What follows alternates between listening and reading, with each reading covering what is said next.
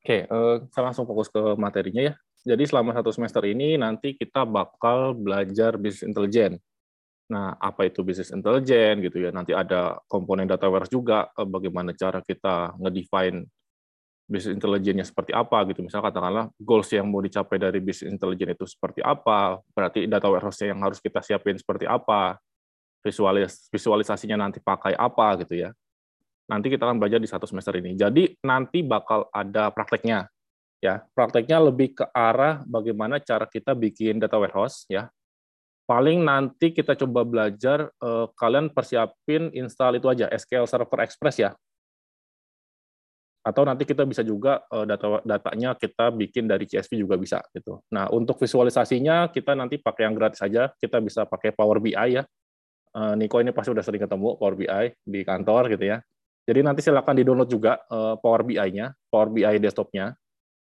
Kalau ada yang pakai Tableau ya silakan juga pakai Tableau nanti visualisasinya. Intinya tools-nya macam-macam ya, tapi di sini kita bakal demoinnya nanti pakai Power BI gitu.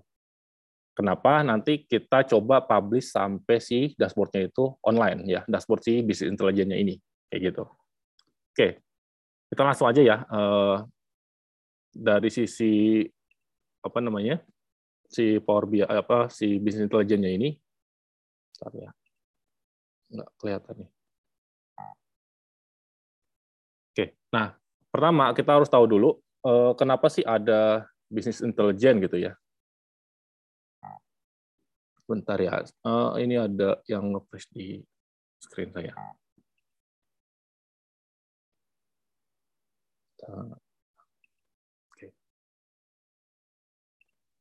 Ya, nah kenapa sih gitu ya uh, ada bisnis intelijen itu sendiri gitu. Nah di sini ada beberapa uh, topik gitu ya, maksudnya beberapa poin yang mendasari uh, secara organisasi bisnis intelijen itu ada gitu. Nah yang pertama ya kita tahu sendiri ya organisasi sekarang sudah banyak mengalami perubahan gitu ya.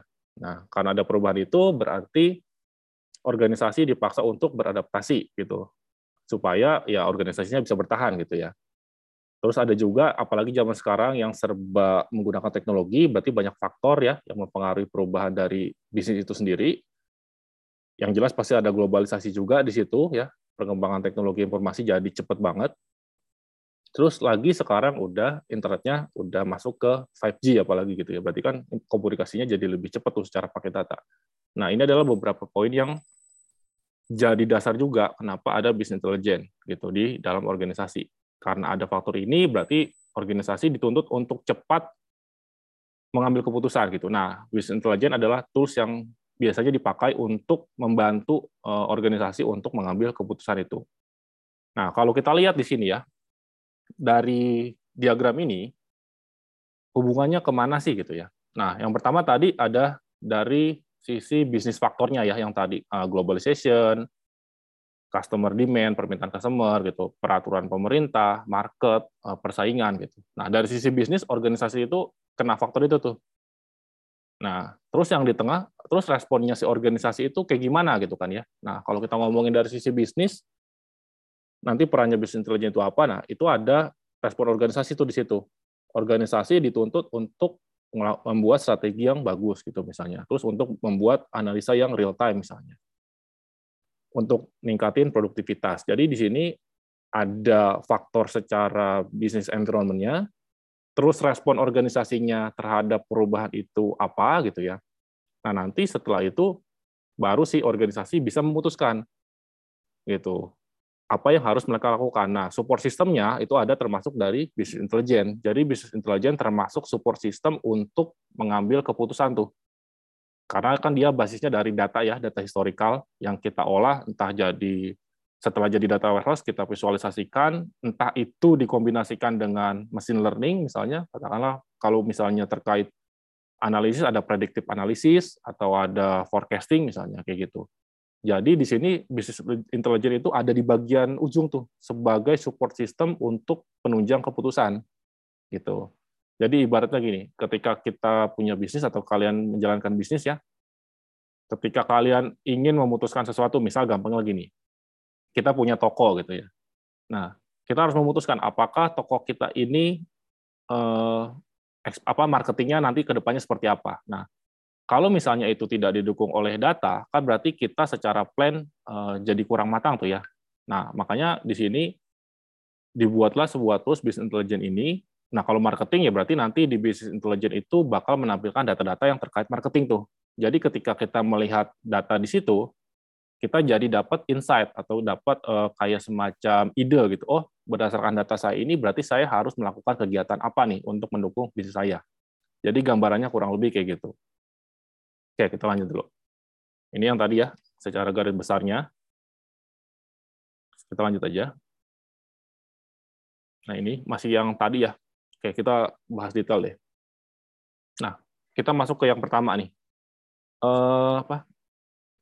Ke business environment faktornya dari sisi perusahaannya gitu ya.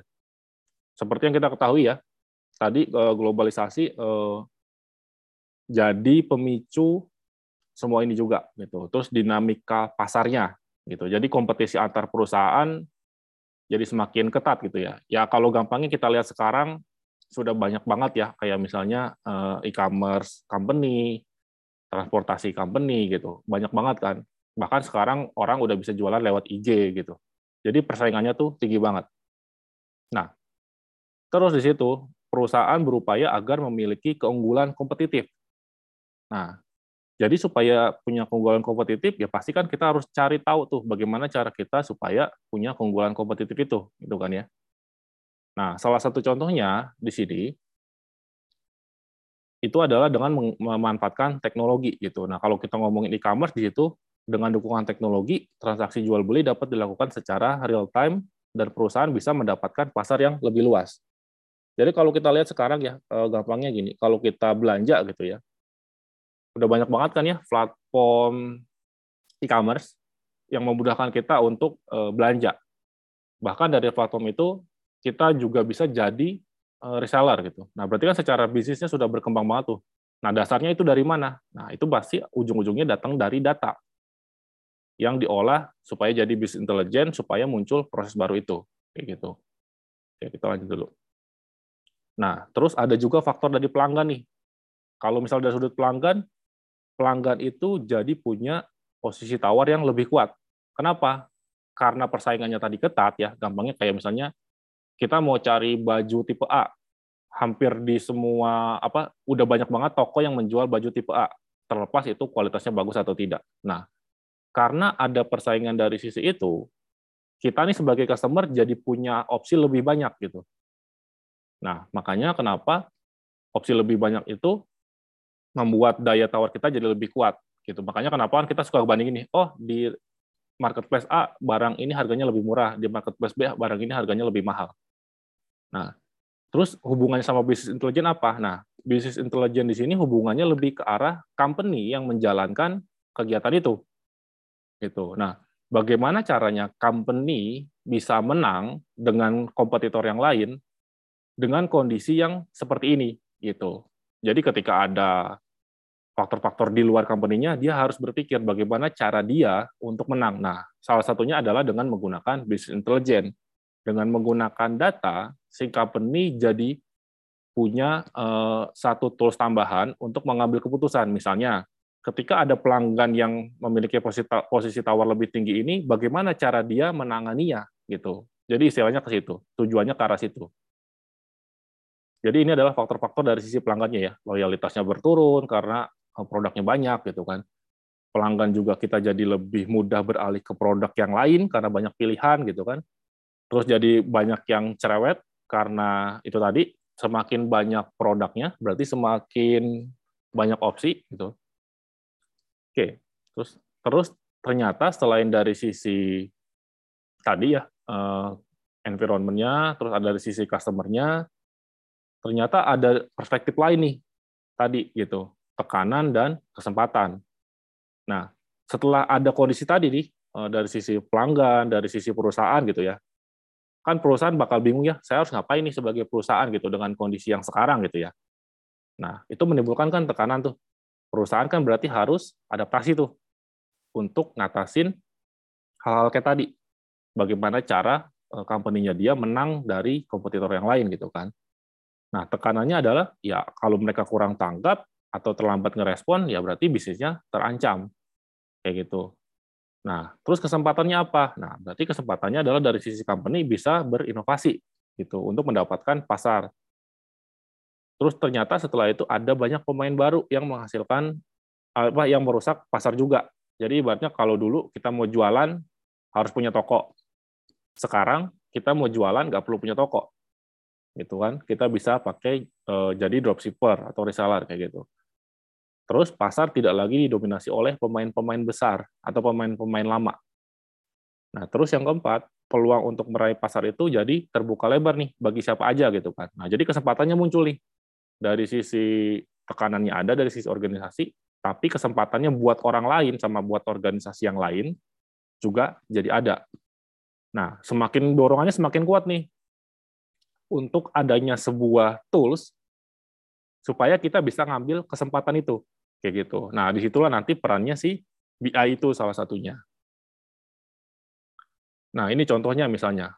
Kalau kita dulu tahu ya, Nokia gitu ya. Itu kan dulu eh, kita lihat Nokia itu market leader ya. Bisa dibilang dari eh, tujuh apa sembilan dari 10 dulu. Pernah saya lihat 8 atau 9 dari 10 orang itu pasti belinya HP-nya Nokia. Tapi itu data lama ya, tahun-tahun yang awal-awal Nokia masih jaya gitu. Nah, tapi kita lihat gitu. Nokia itu kan terlambat ya eh, menyikapi perubahan ketika munculnya Android dan kawan-kawannya itu dia telat tuh untuk transisi gitu. Sampai akhirnya dia kalah dari kompetitornya. Nah, ini contohnya dari sisi bisnisnya ya. Nah, terus kita lihat ambil kesimpulannya. Nah, jadi kan perusahaan itu harus bisa cepat merespon setiap perubahan yang terjadi kan berarti. Nah, terus yang mengambil keputusan itu siapa? Yaitu dari sisi manajemen. Manajemen harus bisa merespon perubahan itu. Nah, nanti toolsnya apa ya? Toolsnya dengan menggunakan bantuan business intelligence itu. Terus yang ketiga, perusahaan tidak bisa fasid gitu ya. Jadi kalau kita misalnya jalanin usaha, kita nggak bisa nunggu doang nih. Misalnya toko kita saat ini jualan, oh ya udah toko kita jualan. Bulan depan jualannya banyak atau dikit, ya udah biarin aja. Nanti juga ada yang beli. Nah kita nggak bisa kayak gitu tuh. Nah terus kita harus bisa menganalogikan suatu perusahaan layaknya ya tubuh kita nih. Kalau ada yang nggak enak, ada yang gejala, itu ibaratnya kayak ada ada hal yang aneh gitu kan ya. Nah berarti kita harus melakukan tindakan preventif. Nah itu biasanya kan organisasi itu ya. Gampangnya kita lihat kondisi kita sekarang. Dengan kondisi pandemi segala macam banyak perusahaan kan yang terancam tuh ya.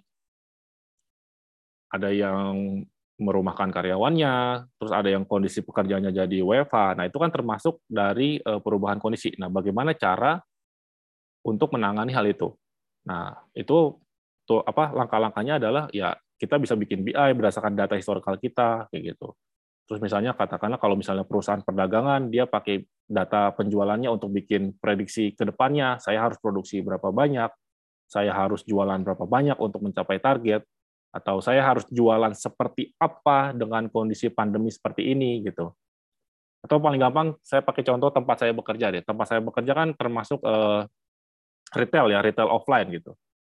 Nah, dengan kondisi yang kayak gini, retail offline kan kita tahu sendiri ya dulu uh, belum lama ini beberapa mall ditutup, bahkan hampir semuanya. Nah, toko offline kan pada tutup tuh. Nah, bagaimana cara kita atau caranya tempat saya untuk coba survive? Nah, itu adalah mengandalkan data. Terus dari data itu kita olah tuh menjadi data di data warehouse. Baru nanti itu kita visualisasikan ke dalam business intelligence dengan tujuan misalnya katakanlah kita mau analisa nih, peluangnya ada di mana aja dari data yang kita punya, terus kita eh, hubungkan dengan kondisi di lapangan kayak gitu. Nah, ini adalah respon organisasinya berarti ya, berarti dari sisi perusahaan setelah kita ketemu kondisi tadi, yang mendorong nanti ada BI itu adalah ya berarti membuat perencanaan strategis. Terus membuat bisnis model baru, memperbaiki proses bisnis, terus berpartisipasi dalam kerjasama bisnis, sistem informasinya diperbaiki, terus mem apa, memperbaiki relasinya, meningkatkan layanan segala macam sampai meningkatkan pengambilan keputusan dengan analitik. Oke, saya balik dulu ke sini. Ada yang mau ditanya dulu nggak dari diagram ini? Kan tadi lebih ke arah eh, kita masih teoretikal banget ya karena memang kita masih bahas dasarnya eh, dari faktor-faktor pendukung adanya BI ini sendiri. Kenapa BI itu harus dibuat gitu ya? Dari diagram ini ada yang mau ditanya dulu nggak?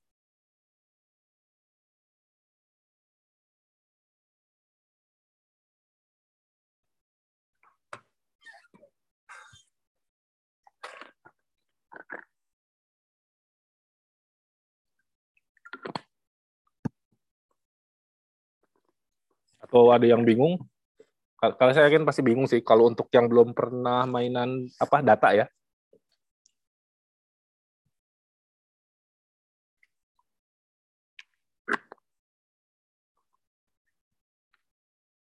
Kalau dibilang bingung sih bingung ya Pak. Karena kan belum lihat secara alur proses yang realnya ya. Ini kan baru diagramnya doang nih Pak. Oke. Belum intinya mayoritas di sini belum pernah uh, terlibat istilahnya terlibat project yang memang kita mau bikin BI gitu ya. Kita mau bikin bisnis intelijen di perusahaannya gitu ya. Atau di sini mungkin ada yang pernah terlibat kalau emang misalnya mau sharing, dipersilakan ya. Kan pasti rata-rata banyak yang sudah bekerja juga ya. Mungkin ada yang mau sharing project BI di kantornya itu seperti apa gitu. Biar kita diskusi dua arah ya. Ada yang mau sharing mungkin? Atau Niko pernah ngerjain project BI di kantor? Kalau project B project BI sih uh, belum sih Pak, nggak tahu juga soalnya kalau saya kan bagiannya teknikal. Oh bagian bagiannya, itu ya, ya tenis ya? Iya, bahasa kasarnya mah tukang ketik doang. Uh, kalau untuk project sih secara yang BI sih hmm, belum tahu ya BI, karena kan cuma uh, tukang ngoding doang. Tapi kalau untuk yang bisnis proses yang dari perusahaan itu mau uh, apa ya kayak dibilang ribet sih. Soalnya apa ya kalau dari project saya pernah ngerjain untuk uh, Astra untuk Astra itu untuk perusahaan Astra tuh yang di Infraport Pak yang di Kalimantan Oh gitu. Pelabuhan ya pelabuhan. Karena kan kalau di Kalimantan jadi jalannya itu masih di tengah hutan dia. Pelabuhan jadinya. Hmm, jadi masih ya. lebih ke arah proyek teknis ya? Ya. Itu uh, kalau dibilang sih ERP sih Pak. Soalnya oh, lebih, lebih ke arah skopnya ERP ya. Uh, skopnya gede sih. Itu dari warehouse, uh, trailernya juga kerennya oh gitu sewa-sewa keren nah itu terus kalau yang sekarang sih lagi ngerjain Hawkband sih pak oh ya iya yang dari 2018 ya oke Oke ya, uh, saya coba share deh. Uh, mungkin nggak ada apa ada yang belum kegambar ya sebenarnya nanti BI itu bakal visualisasi sampai mana gitu ya. Oke. Uh, bentar.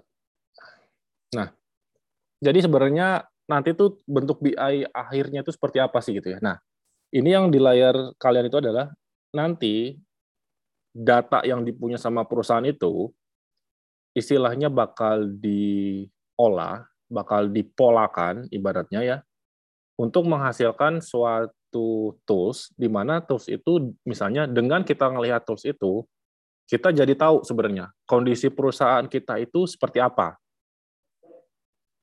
Kayak gitu. Nah, setelah kita tahu kondisi perusahaan kita seperti apa, kan kita jadi tahu tuh kita harus ngapain kan. Makanya kenapa dia disebutnya bisnis intelijen tuh.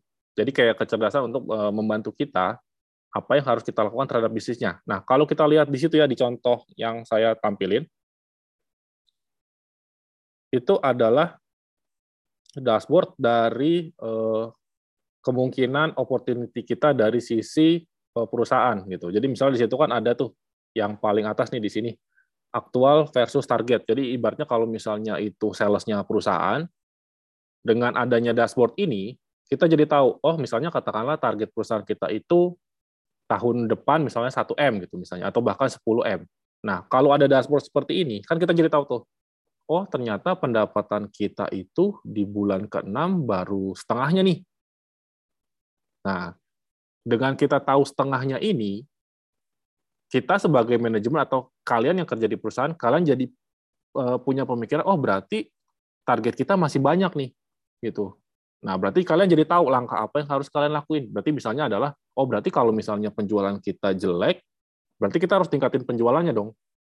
supaya targetnya bisa tercapai nih, supaya si dashboardnya ini bisa sampai sesuai dengan tujuan kita. Nah, kalau kita tarik lebih dalam lagi, misalnya katakanlah penjualan kita itu faktornya karena apa? Barang kita ada nggak? Misalnya kayak gitu.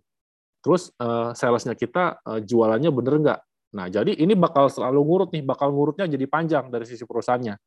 Tapi awalnya dari tools BI ini gitu.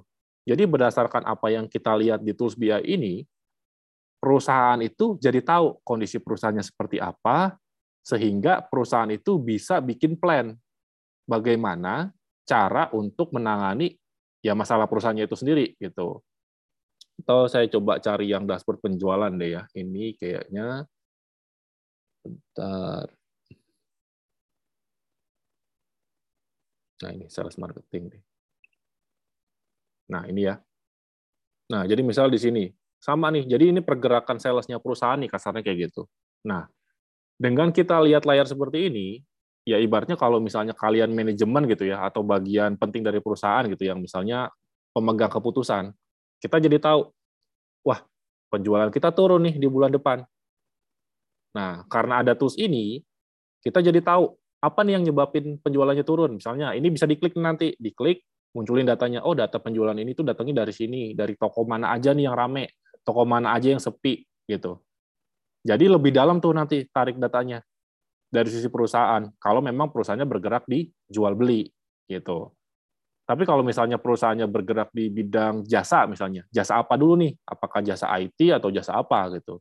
Nah, nanti dashboardnya beda lagi pasti, mengikuti dari kebutuhannya.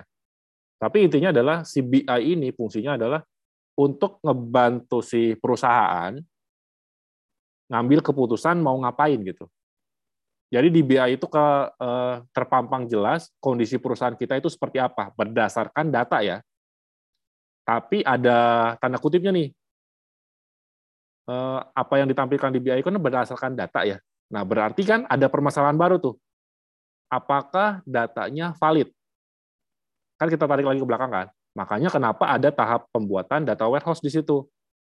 Jadi datanya itu kita kumpulin lagi jadi sebuah data warehouse data-data yang bersih atau data-data yang kotor kita rapihin lagi supaya dashboard yang ditampilin di BI-nya ini adalah data yang valid gitu atau mendekati valid supaya keputusan yang diambil itu ya sesuai dengan kondisi perusahaannya karena datanya valid. Tapi kalau datanya tidak valid ya berarti kan keputusannya bisa salah tuh. Jadi nanti tujuannya ke situ. Nah, jadi nanti kalian install Power BI, nanti Power BI itu bisa tampilnya di seperti ini. Kayak gitu. Oke, saya lanjut dari slide-nya dulu deh ya. paling. Saya balik lagi ke slide-nya. Nah, makanya tadi kenapa di sini, nah, si perusahaan itu jadi tahu nih, membuat perencanaan strategis, gitu. Bikin bisnis model baru mungkin, karena ada BI, oh ternyata bisnis penjualan kita ini udah nggak bagus nih. Kita bikin bisnis model baru apa ya? Nah, jadi kayak gitu sebenarnya triggernya. Kayak gitu. Oke, kita lanjut lagi. Nah, kalau kita lihat lagi di sini, konsepnya gimana sih gitu ya. Jadi sebenarnya BI itu eh, bentuk lebih expertnya dari sistem penunjang keputusan.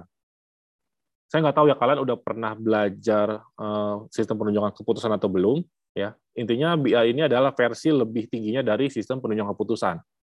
Kayak gitu. Nah terus yang kedua di situ ya, BI memiliki tujuan utama untuk menyediakan akses interaktif terhadap data gitu. Makanya kenapa tadi kalau kita balik ke dashboardnya ya di sini.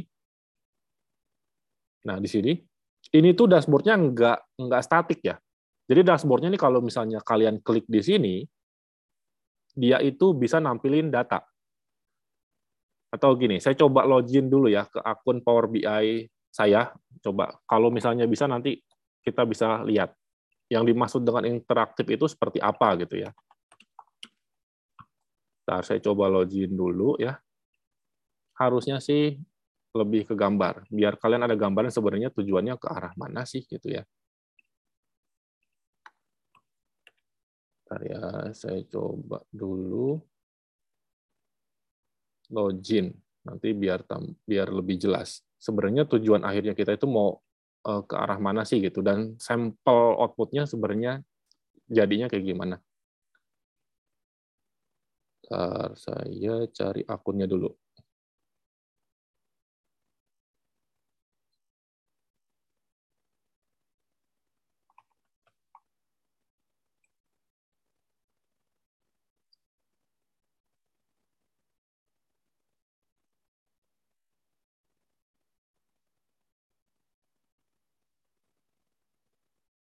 Bentar ya, sambil nunggu. Oke, sambil nunggu paling kalau ada yang mau ditanya silakan ya. Saya sambil nyari akun saya dulu, saya lupa soalnya. Mirip-mirip Oracle NetSuite bukan sih Pak ini? Hmm, Oracle kalau NetSuite. Oracle NetSuite saya sendiri belum pernah. Saya pernah itu pakai Click, Click View, terus eh, apa sih namanya itu? Tadi Tableau, Jasper ya, Jasper Report. Iya, kalau ini kan B, Power BI kan Microsoft, berarti Dynamic ya, 365. Eh, enggak beda. Kalau 365 lebih ke arah ERP-nya. Kalau di sini Power BI itu sebenarnya tools yang berdiri sendiri sebenarnya. Hmm, ya, ya, ya. Bentar ya. Nah, ini saya udah ketemu akunnya, saya lupa soalnya. Oke, bentar.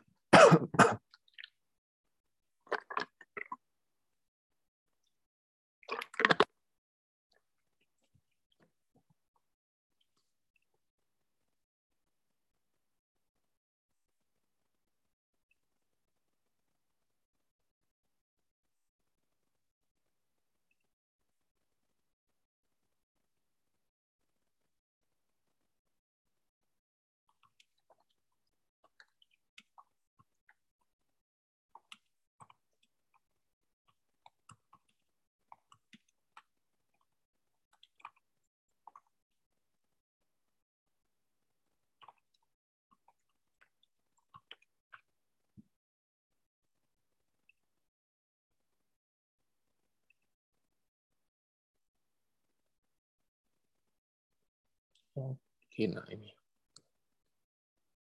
Saya share lagi. Nah.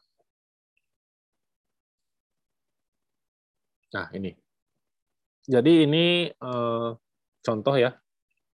Contoh dashboard-nya misalnya katakan seperti itu. Ini contohnya adalah analisa sales nih misalnya. Nah, jadi ini adalah dashboard eh, item ya. Jadi kita saya mau tahu sebenarnya nilai eh, produk saya itu berapa banyak sih gitu ya atau nilai produk saya itu nilainya berapa sih per Januari, Februari gitu. Nah, di sini kelihatan nih gitu. Jadi misalnya kalau saya sebagai manajer penjualan atau manajer produksi gitu ya. Saya lihat nih data saya nih. Oh, di Januari kuantiti saya 700 nih. Kira-kira 700 itu cukup nggak sih untuk mencapai target nanti di depannya gitu ya. Terus misalnya saya mau lihat detail 700 ini dari mana sih? Saya bisa klik nih. Tuh.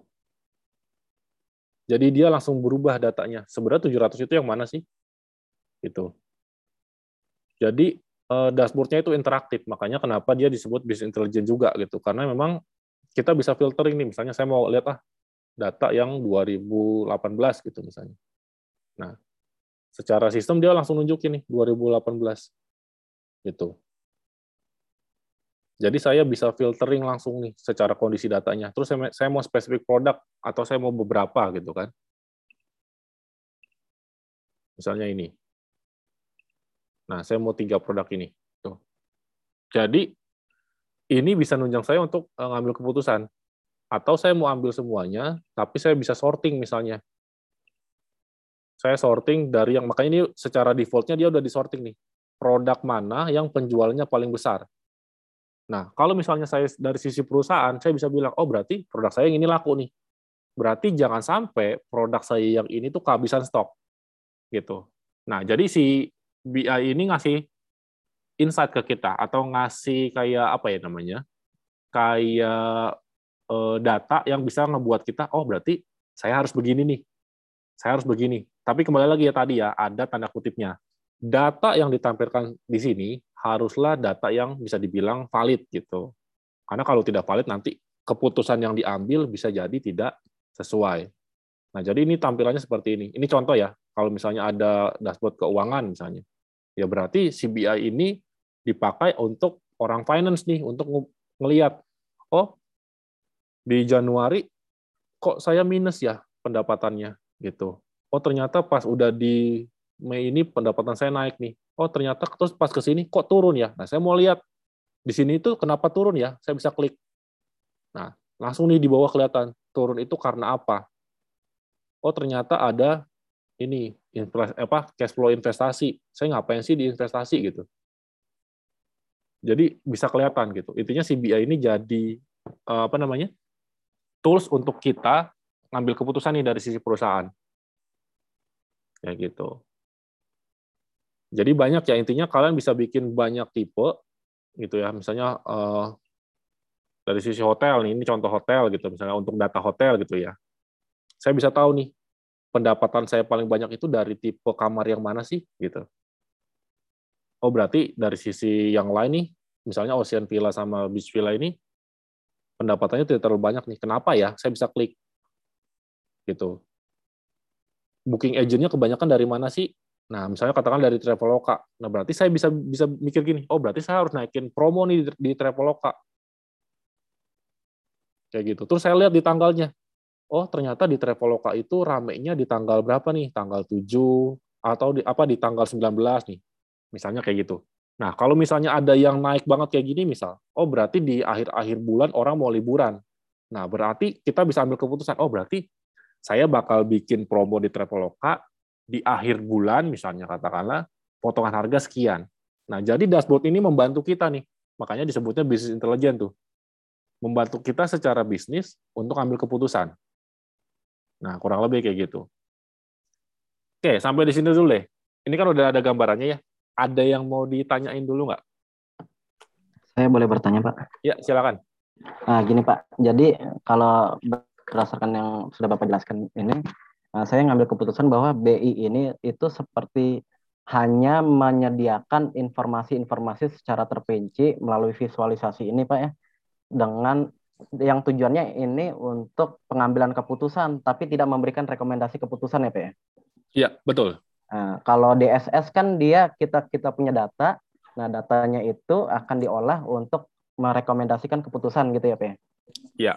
Nah, berarti ini hanya lebih ke visualisasi saja secara terperinci gitu ya Pak ya?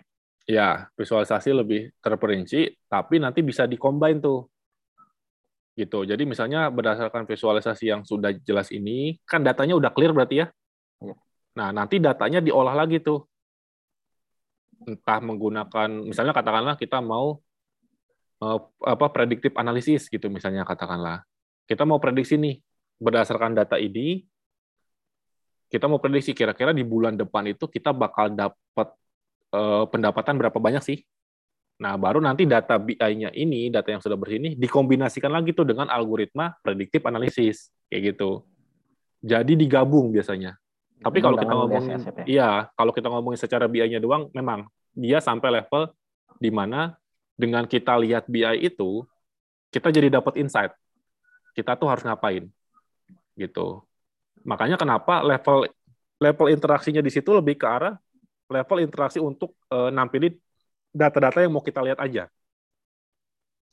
Gitu. Nah, kalau kita ngomongin udah ke tadi ya misalnya eh, DSS atau predictive analysis atau forecasting gitu kan. Nah, di situ kan sudah ada rumus yang uh, baku ya, tergantung tujuannya mau ke mana ya. Nah, di situ iya. butuh lebih lebih high level lagi memang gitu. Tapi intinya dasarnya tetap dari sini nih. Gitu udah ada dasarnya, secara visualisasi kita bisa lihat gitu ya. Jadi ibaratnya orang yang nggak ngerti data pun dengan melihat ini tahu. Contohnya gini, tadi yang saya bilang, kita nggak perlu tahu hotelnya kayak gimana, kita nggak perlu tahu dia ramenya di mana, tapi kita tahu kamar yang pendapatannya paling gede adalah yang tipenya garden ini. Jadi ibaratnya saya bukan orang hotel nih, tapi saya dikasih lihat uh, dashboard ini Nah, saya udah paham tuh, oh berarti ini adalah yang paling. Jadi memang lebih ke arah eh, visualisasi dari data yang sudah bersih untuk menunjang pengambilan keputusan lebih ke arah situ aja, tapi tidak merekomendasikan, gitu. Oke, ada lagi yang mau ditanyakan? Satu lagi Pak. Ya, silakan. Nah, ini kalau BBI berarti kan kita memanfaatkan data warehouse Pak ya. Memungkinkan nggak Pak menggunakan big data Pak kalau BI Pak? Memungkinkan, sangat memungkinkan. Jadi sebenarnya sumber datanya itu bisa dari mana aja ya. Bahkan kita dari TXT pun bisa. Tapi kembali lagi, platform apa yang bakal nanti kita gunakan untuk visualisasi, untuk ngolahnya gitu. Sebenarnya kalau kita ngomongin sumber datanya sebenarnya dari mana sih gitu ya. Kan kayak gitu. Sumber datanya sebenarnya banyak. Ya, bahkan dari Excel pun bisa atau bahkan dari CSV pun bisa, dari TXT pun bisa intinya sih tidak ada batasan datanya harus dari data warehouse, tapi alangkah lebih baiknya ketika data yang ditampilkan di sini itu sudah mengalami proses cleansing. Nah, kalau misalnya tadi pertanyaan, Pak, dari big data bisa nggak? Bisa. Tapi, sekali lagi, data yang di big data yang sudah mengalami pre-processing. Kalau ada yang pernah dengar ya, jadi kan kalau kita ngomongin big data kan, big data itu kan sumber datanya banyak ya. Ada yang flat file, ada yang bahkan PDF, ada yang bahkan Word gitu kan. Nah, pertanyaannya kan kembali lagi, apakah PDF, Word, dan lain-lain itu sudah menjadi satu tipe? Kan belum tuh. Makanya kenapa ada tahapan pre-processing tuh di big data untuk untuk menyeragamkan format. Kenapa kita harus seragamkan? Karena tergantung nih jenis visualisasinya. Kita mau jenis visualisasi yang seperti apa? Nah, normalnya visualisasi itu kebanyakan didapat dari bentuk data yang raw data dalam bentuk raw kolom gitu. Apa uh, raw raw yang database gitu kan. Makanya kenapa biasanya untuk ngarah ke business intelligence datanya diformatkan ke dalam bentuk data warehouse. Jadi datanya memang sudah data-data pilihan yang bersih lah istilahnya gitu. Nah, kalau big data, big data juga ada tuh bagian subnya tuh yang berisi data bersihnya. Jadi kalau misalnya katakanlah pakai apa ya, misalnya pakai Horton apa Hortonworks data platform kalau ada yang pernah dengar ya, atau bahkan pakai Apache Kafka segala macam itu kan ada tuh banyak istilahnya. Jadi data yang ditarik sama BI ini adalah data yang sudah bersih yang ada di platform big data. Kalau kita ngomongin big data banyak ya isinya ya. Gitu. Tapi memungkinkan kok itu. Malah sekarang lebih banyak datanya diambil dari situ. Cuma kembali lagi datanya pasti dibersihin dulu. Nggak mungkin data yang benar-benar masuk dari big data. Gitu. Oke, ada lagi? Terima kasih. Pak. Ya. Yang lain, ada yang mau ditanya lagi?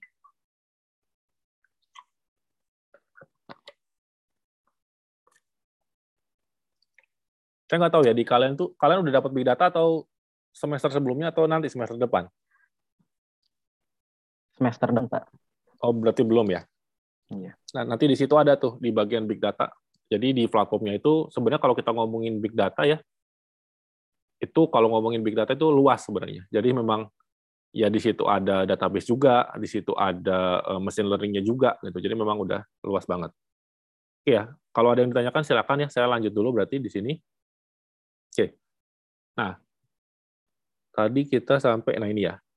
Jadi istilahnya kayak itu tadi tuh business intelligence itu adalah sebuah payung. Jadi kayak misalnya sebuah ya ini tadi arsitektur, teknik, analytical tools. Jadi intinya tools gitu ya yang membantu manajer melakukan analisis bisnis. Jadi membantu aja nih, dia nggak ngasih rekomendasi. Dia cuma nampilin data supaya si manajer ini bisa analisa bisnis kayak gitu. Nah, di sini makanya disebut nih membantu dalam transformasi data menjadi informasi. Jadi ya informasi kan benar ini kayak tadi nih gini. Informasi kan. Tapi dia nggak mensuggest uh, perusahaan itu harus gini loh perusahaan itu harus uh, begini loh. Nah, enggak. Itu nanti masuknya ke bagian machine learning tuh soalnya, kayak gitu. Yang pakai DSS gitu. Oke. Nah, kita lanjut lagi di sini. Nah, terus kalau kita, misalnya ditanya sebenarnya BI itu uh, capabilities-nya atau yang terkait sama BI itu apa aja sih gitu ya. Nah, jadi kalau kita lihat di sini, sebenarnya BI itu cakupannya banyak banget tergantung dari kita pakainya nanti platform apa kayak gitu ya. Jadi misalnya CBI ini kita bisa kombinasikan nih, eh, ada yang sumber datanya dari Excel tadi ya, terus bisa dikombinasikan dengan DSS gitu kan. Tapi intinya eh, dari BI itu kita bisa tarik ke mana lah istilahnya kayak gitu. Nah kalau kita lihat di sini, tadi saya bilang ya makanya kenapa di sini dia bentuk data warehouse. Kalau ada query reporting juga dia bisa gitu. Jadi semua ini adalah hal-hal yang bisa dikembangkan dan berkaitan dengan si BI ini sebenarnya. Kayak gitu. Jadi banyak ya sebenarnya uh, komponennya. Nah, tapi pertanyaannya adalah apakah di setiap perusahaan selalu menerapkan semua ini? Kan pasti gitu ya. Nah, jawabannya bisa iya, bisa tidak, tergantung dari sisi perusahaannya. Gitu. Kalau memang katakanlah perusahaannya bisa terbantu hanya dengan data warehouse dan BI-nya saja, ya berarti perusahaan itu cuma menerapkan dari sisi sini aja nih. Tapi apakah perusahaannya butuh notifikasi ketika ada hal yang aneh sama datanya? Nah, berarti si alat notification ini bakal diterapkan juga berdasarkan data BI-nya. Kayak gitu. Jadi banyak hal dari sisi BI-nya ya. Nah, kita lanjut. Ini detailnya ya. Jadi tadi kan ada spreadsheet tuh. Jadi kalau kita mau bikin visualisasi seperti ini, ini ya sumbernya tadi yang eh, ditanya sama Satria juga bisa big data nggak bisa gitu ya. Dari Excel bisa nggak bisa. Jadi kan ada tuh orang yang nggak punya sistem tapi datanya di Excel semua tuh. Nah itu juga bisa tuh dijadiin dashboard seperti ini gitu. Karena kembali lagi nih dia kan bentuknya tabular ya, ada row, ada kolom gitu. Terus bisa nih pasti dijadiin pivot table segala macam. Nah, terus ini tadi DSS gitu ya. Jadi dia bisa nih dikombinasikan untuk menjadi sebuah DSS tuh. Karena datanya kan udah rapi tuh. Kalau datanya udah rapi kan kita masukkan ke rumus DSS kan lebih enak ya. Beda halnya kalau misalnya data CBI-nya itu masih berantakan. Pasti kan DSS-nya ngitungnya jadi ngaco kan. Gitu. Nah, nanti terlepas algoritma yang mau dipakai itu apa dari DSS-nya, yaitu udah urusan nanti tuh si apa orang yang merancangnya kayak gitu. Nah, terus di BI itu juga ada ETL. Nah, ini adalah biasanya eh, proses untuk ngerapihin data, gampangnya gitulah ya. Jadi kita baca dulu datanya dari mana, misalnya kayak gitu. Terus kita rubah formatnya, terus kita load gitu. Jadi sebelum data masuk ke data warehouse itu, kan kita bersihin dulu ya. Nih di sini ada contoh yang paling jelas nih. Misal nih, yang saya blok nih ada sebuah sistem gitu ya, misalnya katakanlah ada tiga sistem. Di sistem pertama, jenis kelaminnya dia isi pria. Di sistem kedua, dia isi jenis kelaminnya tuh laki-laki. Tulisannya ya. Di sistem yang ketiga, pilihan jenis kelaminnya itu male. Nah, berarti kalau kita lihat, ini kan udah ada tiga data kan sebenarnya. Di mana ketiga data itu sebenarnya adalah sama maknanya. Nah, makanya kenapa ada proses ETL ini untuk menyeragamkan data ini menjadi satu informasi aja. Makanya kenapa mungkin katakanlah dari pria, laki-laki atau male menjadi P aja di sini. Terus wanita, perempuan atau female dijadiin W. Nah, tujuannya apa tuh? Contohnya gini. Saya kembali lagi ke dashboardnya. Misal, kalau tadi jenis kelamin itu tidak diseragamkan ya, tidak diproses ETL untuk bisnis intelijen. Misal contoh, di bagian ini tampilnya bakal berapa banyak menurut kalian kalau dia tidak diseragamkan? Atau gini, saya bikin Excel deh ya, misalnya.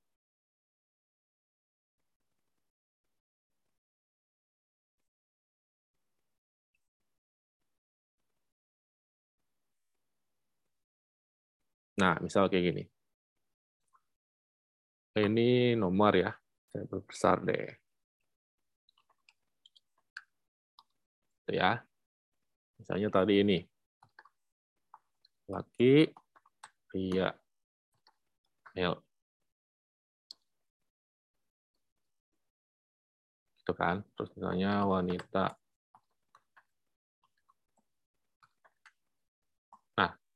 Kalau misalnya saya tanya, jenis kelaminnya ada berapa sih di sini sebenarnya?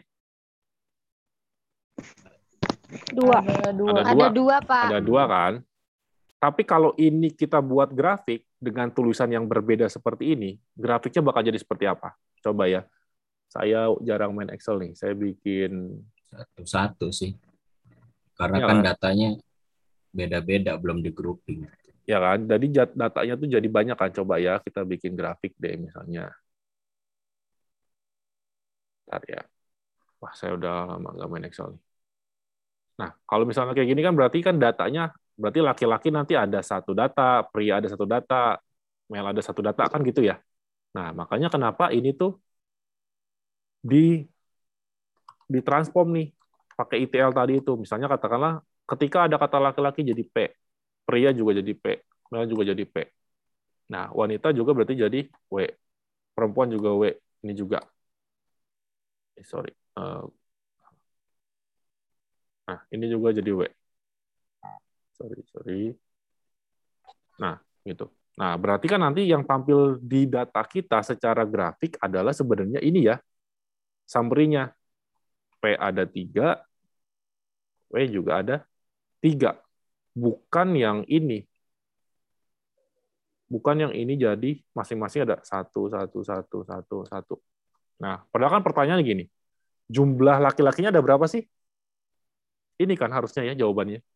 Tapi karena datanya ini seperti ini, bentuknya, makanya kenapa dilakukan proses ETL tadi nih untuk merapikan data gitu. Kenapa? Karena ya itu tadi sumber data BI kita mungkin sumbernya adalah dari berbagai macam sistem.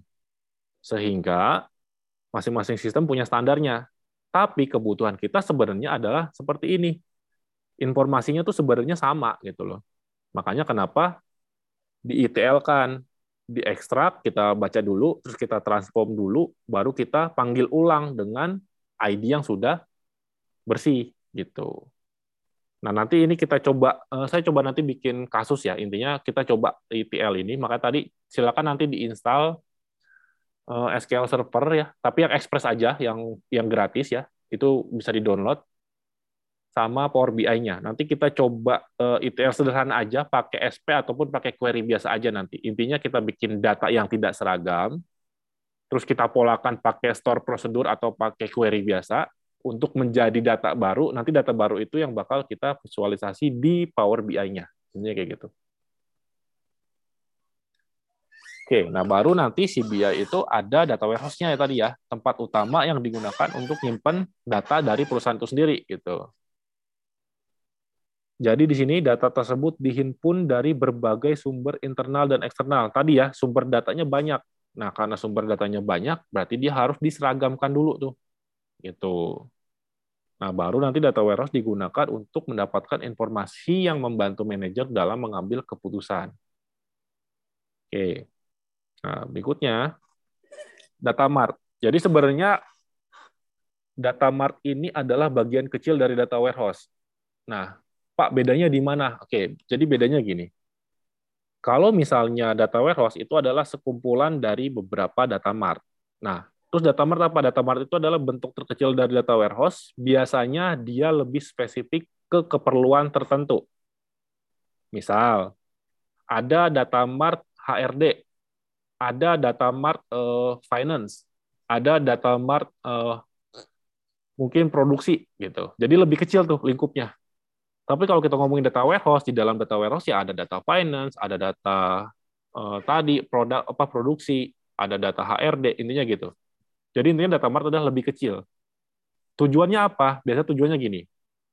Terkadang kan kalau misalnya kita sebagai orang produksi kan kita nggak boleh lihat data yang lain tuh.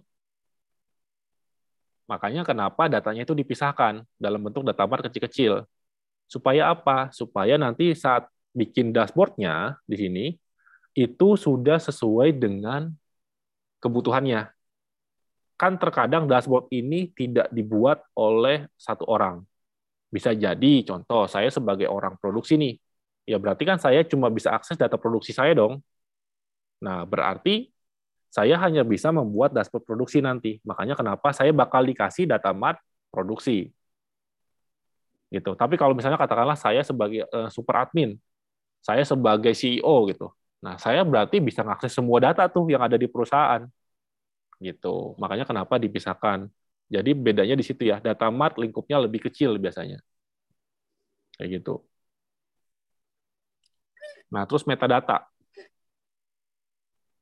Ada yang bisa jelasin metadata itu apa sebenarnya? Kalau dari definisinya?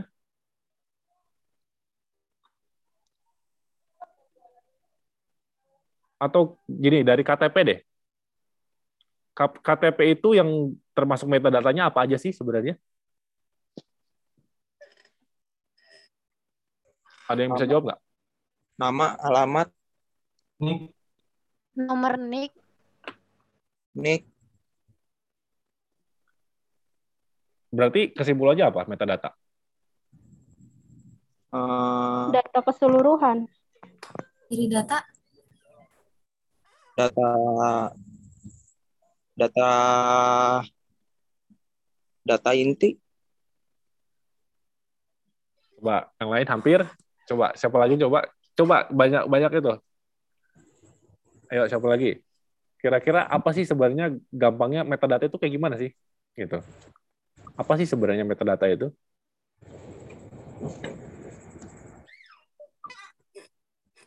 Ayo, siapa lagi nih? Ada yang mau coba jawab? Data pak Ya, sorry kurang kurang kurang kenceng nih. Saya nggak dengar. ringkasan data pak Ringkasan data. Oke, hampir. Silakan yang lain. Lebih tepatnya apa coba?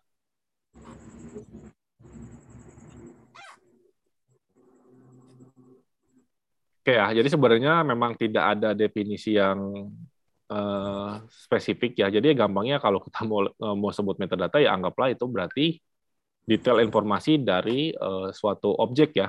Gampangnya kayak gitu deh.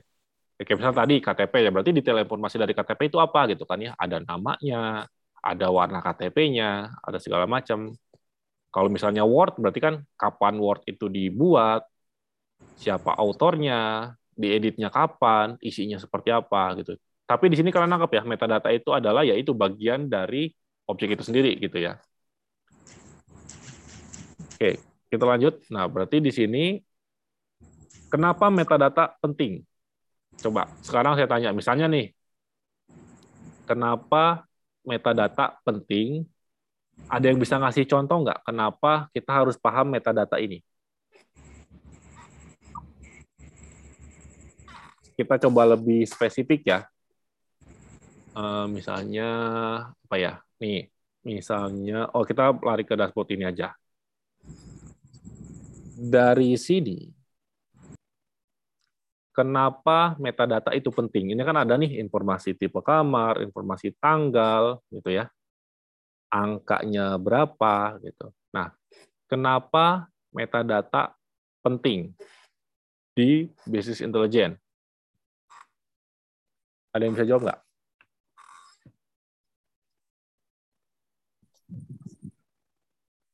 Itu sangat penting, Pak. Karena untuk mengetahui eh, data yang terbaru itu sudah terupdate atau belum, data yang ditampilkan itu data lama atau bukan gitu. Kemudian juga bisa untuk eh, data historicalnya. Jadi kita bisa eh, mengetahui kapan eh, data tersebut Eh, sorry ini eh, Mas Ihwanul mikrofonnya mati.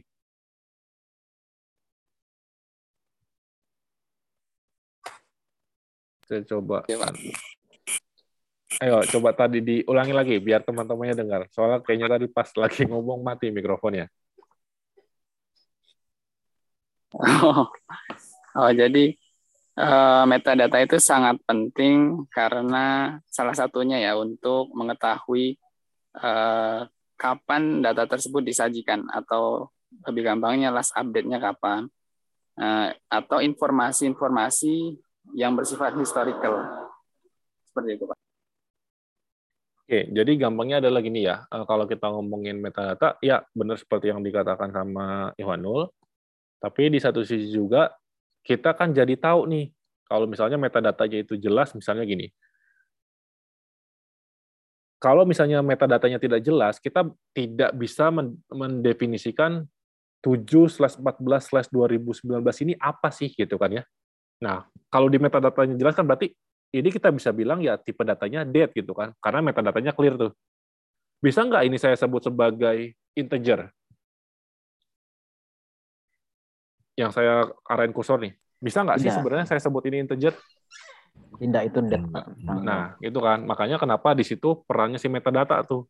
Supaya informasi dan datanya itu sesuai. Supaya apa? Supaya kita sebagai orang yang ngebaca data itu ya tidak bingung gitu. Makanya tadi seperti yang dibilang sama eh, Mas Iwanul tuh. Kalau metadatanya tidak sesuai berarti informasi yang disampaikan juga tidak akan sama gitu kan. Kayak misalnya ini angka. Tapi saya bisa bilang ini tuh sering loh, cuma karakter biasa aja. Padahal itu kita kalkulasi tuh, kan udah jadi nggak sesuai ya. Nah, jadi perannya metadata tuh di situ sebenarnya. Supaya informasi yang ditampilkan itu sesuai dengan fungsinya. Kalau tanggal ya berarti metadatanya metadata date gitu ya. Kalau angka ya berarti metadatanya numerik biasanya kan. Begitu juga dengan yang lain-lainnya. Oke, kita lanjut lagi. Nah, terus di BI itu juga ada query dan reporting gitu. Ya gampangnya query biasanya kita pakai untuk eh, formulasi bisa juga untuk insert data juga bisa gitu ya. Untuk bikin laporan juga bisa. Jadi ini lebih ke arah teknis sih memang. Gitu. Nanti kita cobain eh, coba makanya eh, sekali lagi saya ingatin untuk install SQL Server Express-nya sama Power BI ya supaya kita bisa cobain beberapa komponennya ini Terus ada ini udah ngarah ke SPK ya tadi setelah BI-nya sudah datanya rapi segala macam dia bisa ditarik ke SPK gitu ya. Terus juga ada financial reporting ya. Tadi saya juga ngasih contoh di dashboardnya ini ada yang tipenya financial gitu ya. Nah, ini keuangan. Jadi memang beda-beda sesuai dengan kebutuhannya. Saya balik lagi ke yang ini aja hotel. Nah, terus juga ada OLAP. Nah, ini biasanya kita melihat perspektif data itu dari berbagai macam dimensi. Contoh nih, di sini udah jelas nih. Ya, misalnya di sini ada contoh seorang manajer membandingkan data penjualan per bulan, berarti kan dimensi waktu ya. Atau gini, saya bikin contoh datanya ya. Saya bikin contoh data. Nih. Nah, misalnya ini nomor kode produk gitu ya. Eh. Tanggal dulu deh. Tanggal jangan deh, uh, bulan aja biar gampang. Bulan ini berarti produk terus ini total penjualan gitu ya. Nah, misalnya di sini bulan Januari, ini juga Januari.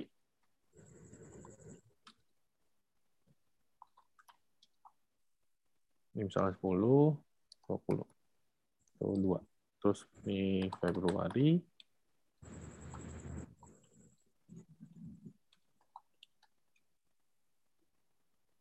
Nah, biar singkat deh. Ini 5, 10, 20. Nah, kalau misalnya kita ngomongin OLAP ya, dia kan melihat sudut pandangnya dari multidimensi itu. Di sini. Eh, sorry. Nah, ini multidimensi ya. Nah, kenapa multidimensi? Supaya perspektifnya itu jadi lebih luas. Gitu. Contoh, misalnya katakanlah eh, mana nih? Oh ini actually. Nah, misalnya dengan data sederhana seperti ini, kira-kira dimensi kita ngeliat datanya itu bisa dari sudut pandang apa aja sih sebenarnya?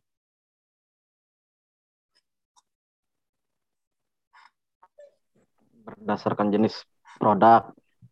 Oke, berdasarkan jenis produk. Terus berdasarkan, berdasarkan apa lagi? Berdasarkan bulan. Berdasarkan bulan. Ya, berdasarkan uh, total penjualan per bulan juga ya sama. Oke, okay. atau kayak gini, ini saya bikin gini. Nah, ini. Nah, berarti kan tadi dari ini ya, dari tipe produknya. Berarti kan kalau dari tipe produk ini bakal jadi seperti ini kan. Misalnya dimensinya jadi produk A, produk B, produk C kan. Nah, kita jadi bisa tahu produk mana yang punya penjualan paling banyak kan. Ini 15 ini dua ini berarti 30 ini berarti 20 nah terus kalau misalnya dari bulan kita juga bisa lihat perspektif bulannya. Di Januari Februari. Nah eh, Februari terus nah kan jadi ketahuan nih Januari berapa gitu kan berarti Januari 30 Februari Misalnya berapa tuh? 35. Nah, ini contoh ya dua. Kita bisa lihat dari sisi perspektif produknya. Jadi ada perspektif produk, ada perspektif secara bulan. Nah, tujuannya ke mana? Jadi misal gini, contoh. Kalau kita lihat dari perspektif bulan, perusahaan itu mau penjualannya tinggi. Tapi dia nggak peduli produknya apa aja. Intinya perusahaan cuma mau tahu atau mau ke depannya, misalnya katakanlah di sini, Desember nih. Desember berapa sih penjualannya saya? Saya mau tahu nih penjualan Desember saya. Nah, saya ngasih target, pokoknya di Desember saya maunya penjualannya 100. Nah, berarti yang dikejar adalah hanya kuantitinya aja. Dari sisi perspektif bulan. Misalnya ya. Jadi perusahaan nggak peduli, pokoknya apa pun yang dijual sama perusahaan kita, kalau nyampe kuantitinya 100, berarti nyampe target. Kayak gitu, misal. Tapi kalau perspektifnya dari produk, nanti cara lihatnya bisa beda lagi. Misalnya katakanlah, wah, produk B ini laku nih. Kenapa sih dia laku? Gitu. Jadi bisa kemungkinannya lebih ke berarti kita bisa repeat order nih untuk produk B. Jadi misalnya untuk barang-barang yang nggak laku, apakah kita berhenti jual barang ini? Gitu. Jadi perspektifnya beda tuh kalau kita ngomongin olap. Jadi kita bisa lihat dari e, berbagai macam aspek. Gitu. Tergantung kita mulai dari sisi mana. Kalau ngelihat dari sisi purchasing, purchasing ngelihatnya dari sini. Misalnya ya, kalau kita kerucutkan ke masing-masing departemen. Purchasing berarti, oh berarti saya nggak usah beli barang A lagi ya. Jadi nanti uh, bulan depan udah nggak nggak jual barang A nih. Barang A soalnya nggak laku-laku gitu. Nah, beda halnya dengan orang sales. Orang sales nggak peduli barang apa yang ada di kantor, tapi bisa juga digabungin ke sini. Pasti kan orang sales bakal minta, ah, kasih gua produk A dong, atau kasih gua produk B. Itu laku tuh mau ngejar target ini nih angka gitu. Tapi nangkap ya di sininya poinnya ya. Kalau kita lihat dari dimensi yang berbeda, yaitu nanti uh, secara keputusannya juga bakal beda lagi. Kayak gitu. Nah, itu yang dimaksud dengan OLAP ini. Nah, kalau pertanyaannya ini manual nggak, Pak? Tergantung ya. Sudah banyak tools yang support untuk OLAP. Salah satunya adalah si SQL Server tadi. Jadi kalau di SQL Server itu kita bisa bikin cubes ya atau kalau yang ada apa yang pernah bikin sistem atau bikin business intelligence project di Visual Studio itu juga ada. Namanya SSDT ya SQL Server Data Tools. Cuma memang saya lupa ya itu itu berbayar atau gratis tapi nanti kita coba cari tahu juga deh. Tapi intinya di poin ini kalian nangkap ya? Atau ada yang mau ditanyain dulu? Ada yang mau ditanyain dulu mungkin atau masih jelas Pak, selain SQL ada lagi nggak? Apa ini? Ada lagi apa nih? Pertanyaannya ada lagi apa? Uh, itunya apa?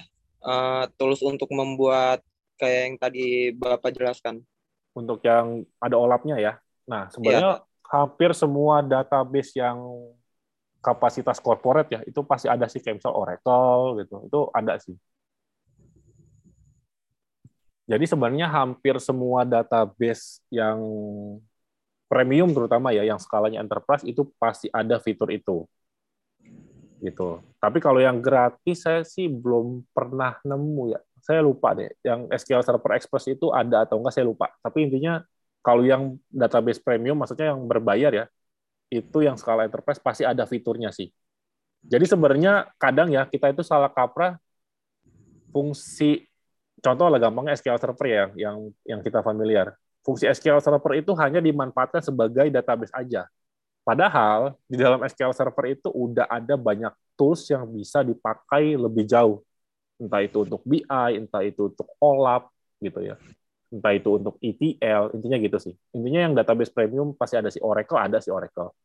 Kalau Oracle kalian bisa coba sih install yang yang Express Edition ya, itu juga bisa sih Oracle 13E atau apa gitu banyak sih versinya. Postgre juga ada, Postgre SQL itu juga ada. Intinya banyak sih, gitu. Ada lagi yang mau ditanyain?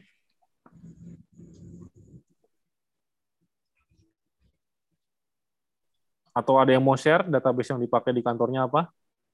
Buat info. Biar ke teman-temannya ada gambaran. Kan pasti kalian selama ini cuma dikenalkan MySQL, MySQL gitu ya. Ketemunya itu lagi, itu lagi gitu ya. Oke ya, kita lanjut lagi berarti sambil nunggu ya. Nah, terus berarti kapasitas apa bisnis intelijen ya pasti arahnya ke dashboard ya, yang tadi nih yang udah kita lihat. Pasti dia ujung-ujungnya larinya ke sini nih. Karena ini yang bakal dilihat sama user user biasanya enggan untuk melihat bentuk seperti ini kan.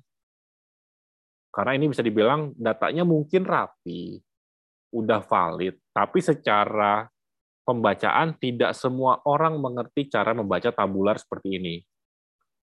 Orang akan lebih mudah membaca dalam bentuk dashboard seperti ini. Itu makanya kenapa CBI itu kapabilitasnya ke dashboard gitu. Oke, terus ada scorecard dashboard. Jadi masih bagian dashboard juga. Intinya lebih spesifik aja gitu. Nah, terus workflow. Nah, kalau workflow ini kembali lagi ya. Uh, tools-nya support atau enggak untuk komponen ini. Kalau tools-nya support, berarti ini bisa dipakai. Tapi kalau tools-nya enggak support, ya berarti harus dipikirkan apakah ini perlu atau tidak. Kayak gitu. Terus ada juga tadi ya alert dan notification. Jadi bisa jadi mungkin katakanlah ketika datanya merah gitu ya kan di sini ada data nih.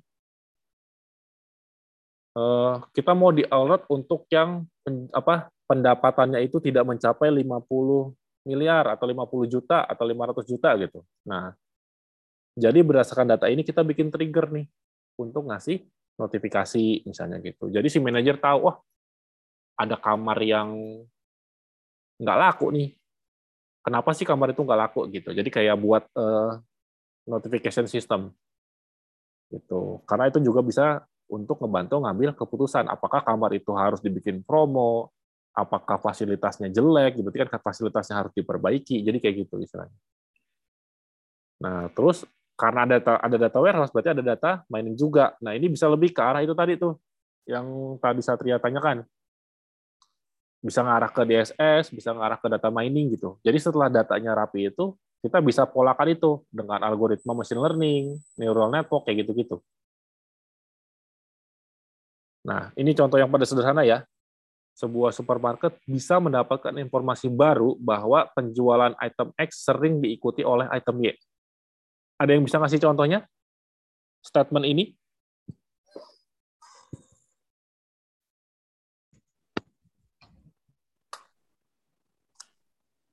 Yang sering belanja nih di Indomerit sama Alfamarit? Mungkin kayak Indomie sama Sarimi kali ya, Bang. Pak. Kenapa tuh Indomie sama Sarimi? Musuhan apa temenan? Musuhan kayaknya. Kan uh, sebelumnya Indomie dia belum ada yang jumbo. Ketika si Sarimi ini mengeluarkan yang jumbo yang isi dua, akhirnya si Indoma eh si Indoma si Indomie yang ini dia mengeluarkan mie goreng yang jumbo. Oke, hampir. Ayo yang lain atau Musa punya jawaban ini Pak. baru lagi. Ya, coba silakan. Ketika ketika saya beli sarimi, saya juga beli saus. Coba. Oke itu ya. Jadi tepatnya di situ. Tadi uh, yang sebelumnya hampir. Nah ini dilengkapi nih sama uh, Iwanul nih. Jadi kalau kita sadar ya sebenarnya kalau kalian nih datang ke tadi Indomaret sama apa Merit gitu ya. Kalian tuh sebenarnya digiring untuk membeli barang yang memang bisa dibilang berkaitan. Kayak tadi misalnya contoh ada mie mie instan gitu ya. Pasti di dekatnya itu entah itu saus, entah itu intinya yang berhubungan dengan produk itu. Nggak mungkin kan di, di apa ada mie sebelahnya sabun, terus ada mie sebelahnya shampoo gitu. Nah, jadi dia tuh tahu pola itu. Oh, berarti kalau misalnya saya jualan mie, saya harus jualan yang lain juga nih. Dan letaknya berarti kalau ada mie sebelahnya kasih saus atau di mie sebelahnya kasih telur. Kayak gitu. Jadi dia dapat pola itu tuh. Ya tujuannya apa kembali lagi? Ya tujuannya untuk meningkatkan penjualan. Nah, sebenarnya istilahnya ini ada nih namanya market based analysis gitu ya. Nah, jadi kalau misalnya nanti kalian punya bisnis, barang kalian banyak, Nah, itu peletakan barang itu ada business intelligence-nya gitu. Jadi kalian ngelatakin barang itu nggak bisa sembarangan sebenarnya. Gitu. Jadi kalau misalnya baju nih, saya nggak tahu ya kalau yang baju itu yang apa misalnya jaket hubungannya sama apa gitu. Nah, biasanya itu letaknya berdekatan tuh. Gitu. Jadi ketika ibaratnya saya datang ke satu tempat, oh saya pengen beli barang A. Tapi kalau saya beli barang A, saya butuh barang B-nya. Nah, kalau barang B-nya jauh kan B-nya nggak kebeli nih. Tapi kalau barang B-nya dekat dari saya, oh saya tahu, oh saya beli A, berarti saya harus beli B. Sama aja kayak misalnya, saya beli roti tadi di supermarket. Pasti di dekatnya itu ada selai, ada susu, kan pasti gitu ya. Tapi kalau selai susunya ditaruh di bagian sabun, saya nggak akan beli itu. Padahal kalau saya taruh selai dan susu di situ, ada kemungkinan bakal dibeli juga. Nah, jadi ini contohnya kayak gitu. Nah, itu bagian dari bisnis intelijen tuh. Berdasarkan apa? Berdasarkan data. Setelah datanya ada, kita polakan. Makanya kenapa kalau kalian perhatiin nih, layout di supermarket itu biasanya kadang berubah. Nah, itu berubah itu biasanya kadang berdasarkan analisis juga. Jadi ada pendukung datanya dia, eh kayaknya nih barang ini laku nih, harus digeser deh, deketin ke barang A. gitu. Taunya dari mana? Dari pola struknya. Kan kalau kalian beli kan pasti di struknya ada tuh ya. Barang A, ada ada barang B. Itu ada tuh apa namanya? Uh, sorry. Algoritmanya. Jadi algoritma untuk uh, kalau beli barang A, confidence untuk beli barang B berapa persen itu ada ada apa namanya itu? Ada pembahasannya nanti di data mining. Kalau kalian belajar itu ada gitu. Oke ya, kita lanjut. Terus juga nih bisa predictive analysis yang tadi yang ditanyakan Satria. Jadi sebenarnya setelah BI-nya itu ada, kita bisa ngarahin dia ke predictive analysis kayak gitu. Jadi kita bisa memprediksi kalau misalnya contoh tadi penjualan, kita mau tahu penjualan kita di bulan depan bakal turun atau naik berdasarkan data historikal kayak gitu. Terus broadcasting tools untuk membagikan informasi yaitu sama ya itu normal. Sebagai portal juga laporan ya Terus, nah habis itu setelah BI-nya jadi, ya pasti kan ada evaluasi ya. Ini normal ya, kalau sistem pasti setiap sistem itu jalan, pasti ada tahapan untuk ngecek sistem ini valid atau enggak, sistem ini bermanfaat atau enggak, kayak gitu.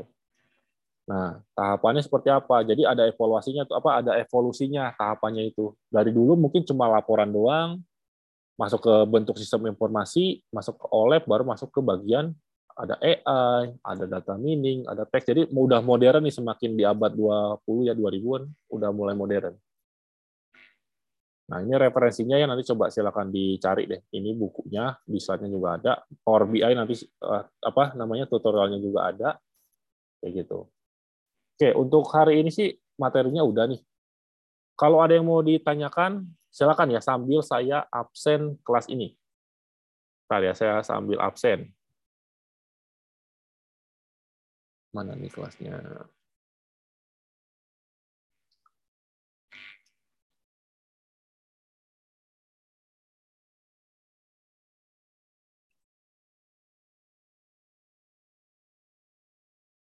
Business Intelligence.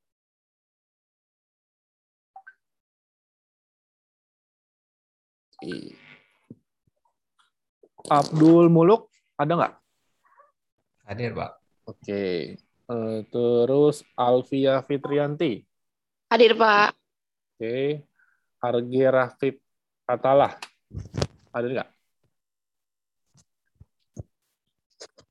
Nggak ada ya? Arge ya? Oke. Oh ya kalau ada yang temannya titip bisa uh, uh, apa maksudnya Pak saya izin atau apa pun di info ya. Bintang Akbar Saputra. Bintang Akbar nggak ada juga. Cahyanti Permatasari. Hadir, Pak. Oke. Devi Permatasari. Hadir, Pak. Oke. Dwi Hastuti. Hadir, Pak.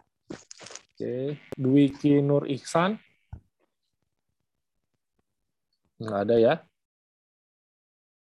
Ferbian Zari. Ada nggak? Ada, Pak. Oh, Oke. Okay. Visela Silvia. Hadir, Pak. Oke. Okay. Gilang Ramadan. Nggak ada infonya ya. Ikhwanul Muslimin tadi ada. Imam Arobil, Iman Arobil, sorry. Ada? Nggak ada ya. Ima Jamalia. Hadir, Pak. Oke. Komang Pramayasa. Nggak ada. Mariana. Hadir. Oke. Musa Ardiansyah. Hadir. Oke. Niko, Niko hadir ya tadi. Nur Alvita Sari. Hadir, Pak. Oke.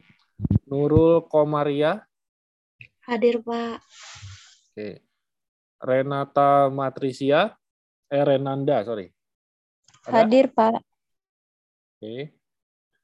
Rio Sandika Putra. Hadir, Pak. Oke. Rismawati Dewi. Hadir. Oke. Prianto. Hadir, Pak. Eh, Satria tadi hadir ya. Teresia Nanda. Nggak ada ya. Fadia Amelia. Hadir, Pak. Oke. Wahyu Nur Rohman. Oke, nggak ada. Zaki Ismail. Hadir, Pak. Oke. Zambawono. Ada ya? Oke. Ada yang mau ditanya nggak dari materi untuk hari ini? Saya udah absen. Apa udah cukup jelas? Nanti kita eh, bahas lebih detail ya, lebih ke prakteknya ya, supaya eh, lebih ke gambar. Tapi yang penting tadi yang pesan saya itu eh, coba untuk diinstal dulu apa sih namanya software-softwarenya ya. Kalau misalnya SQL servernya nggak ada, mungkin bisa pakai MySQL. Intinya ada database dulu aja. MySQL boleh, SQL server boleh, tapi pakai yang Express aja yang gratis. Terus Power BI-nya, nah cuma Power BI ini kan cuma ada di Windows ya. Saya nggak tahu nih platformnya kalian ada nggak yang non Windows. Itu dulu sih pertanyaannya. Kalau misalnya apa sih namanya tuh? Nggak apa nggak pakai Windows berarti nanti login Power BI-nya kayak saya tadi tuh login Power BI-nya di web. Bikin akun aja. Gitu. Ya jadi nanti coba bikin akun jadi kalau misalnya nggak punya apa nggak pakai uh, operating sistemnya Windows Power BI-nya login dari web aja. Tapi kalau memang ada Windows-nya berarti login dari Power BI desktop aja jadi nggak perlu online gitu ya Intinya itu nanti disiapin dulu. Semoga minggu depan nggak ada perubahan planning ya dari kampus ya. Udah tahu kan ya berarti ya pengumuman di kampus itu kalau di minggu depan kita ada pertemuan tatap muka ya. Jadi nanti ketemu di kampus kalau planningnya tidak berubah kayak gitu. Coba saya nggak tahu nih yang masuk dari kelas ini siapa aja kan katanya cuma setengah ya, cuma nggak tahu siapa aja listnya gitu.